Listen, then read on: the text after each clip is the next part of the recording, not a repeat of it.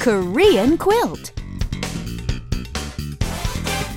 Hello, everybody. It's time for Korean quilt. Thanks for joining us. I'm Richard, and you are with us for a journey into the Korean language and culture like you've never seen before. Thank you, Richard. You're welcome. Okay, so Richard, hey, there's this movie coming out that I really, really want to see. Do you want to see it with me? Um, you mean like together? Yeah. Let's do it, baby. Okay. 같이 갑시다. Oh, Richard, you're so on the ball. How did you know that that was our expression today? That's right, everyone. Today we're going to learn how to suggest doing something together.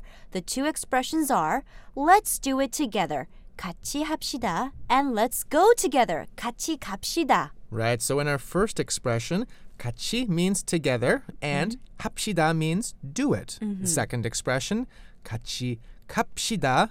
The 같이 is the same together and 갑시다 means let's go. So if you want to do something together, then you say 같이 합시다. For example, let's take swimming lessons together. 같이 합시다. And if you want to go somewhere or go somewhere to do something together, you can say 같이 갑시다. For example, let's go to the park together. 같이 갑시다. All right, well, it's time to practice. Anna, let's go to the store together. 같이 갑시다. Okay. Uh, Richard, let's go shoot some hoops together. 같이 합시다. Okay, shoot some hoops, baby. Well, we'll do it one time slowly, the 갑시다, so you can hear it clearly.